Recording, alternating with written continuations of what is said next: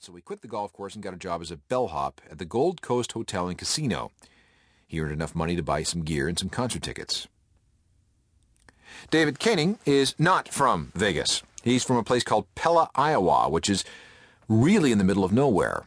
This is why he dropped out of university and moved to Vegas. He wanted some kind of excitement. He worked in a shoe store and then in the Banana Republic store inside the Venetian Hotel. Although he was really, really good at folding shirts, what he really wanted to do was form a band.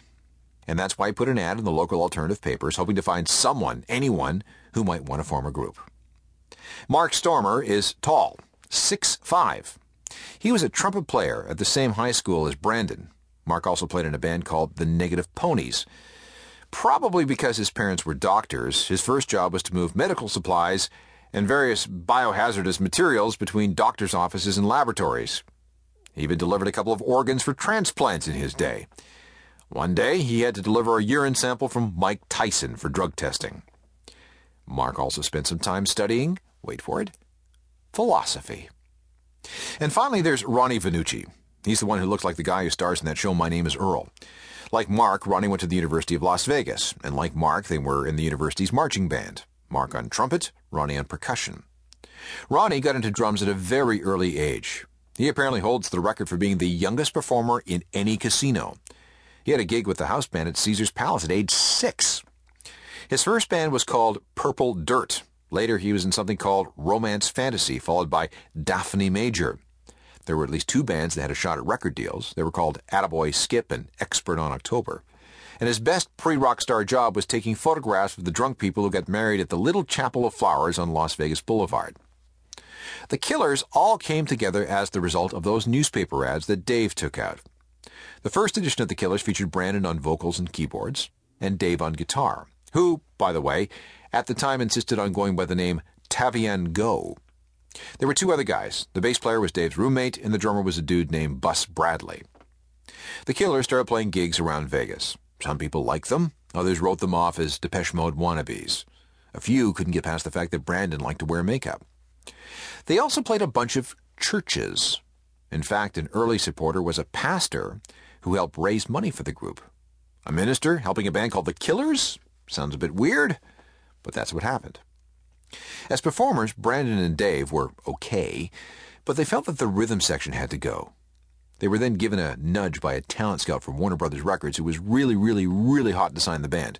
His name was Braden Merrick. So the original rhythm section was fired. This is where Ronnie Vannucci joined the band, and for a while the group worked as a three-piece. No bass player. They auditioned a bunch of guys, but none of them worked out. It wasn't until October of 2002 that Mark Stoermer showed up. They rehearsed in the garage at Ronnie's house, which was a drop-in center for dozens of Las Vegas area musicians. Then Ronnie sold the house, which meant the band had to sneak into the rehearsal room at the university to do their thing. And we should footnote the name The Killers. Now, you would think that this would be a very common name, and it is. There's our Killers, a rock band called The Killers in France, a rock band from Uruguay called The Killers, an electronica band with the same name, and there's probably more. You might also remember a fictional band called The Killers that appeared in a New Order video. It's the clip for the song Crystal.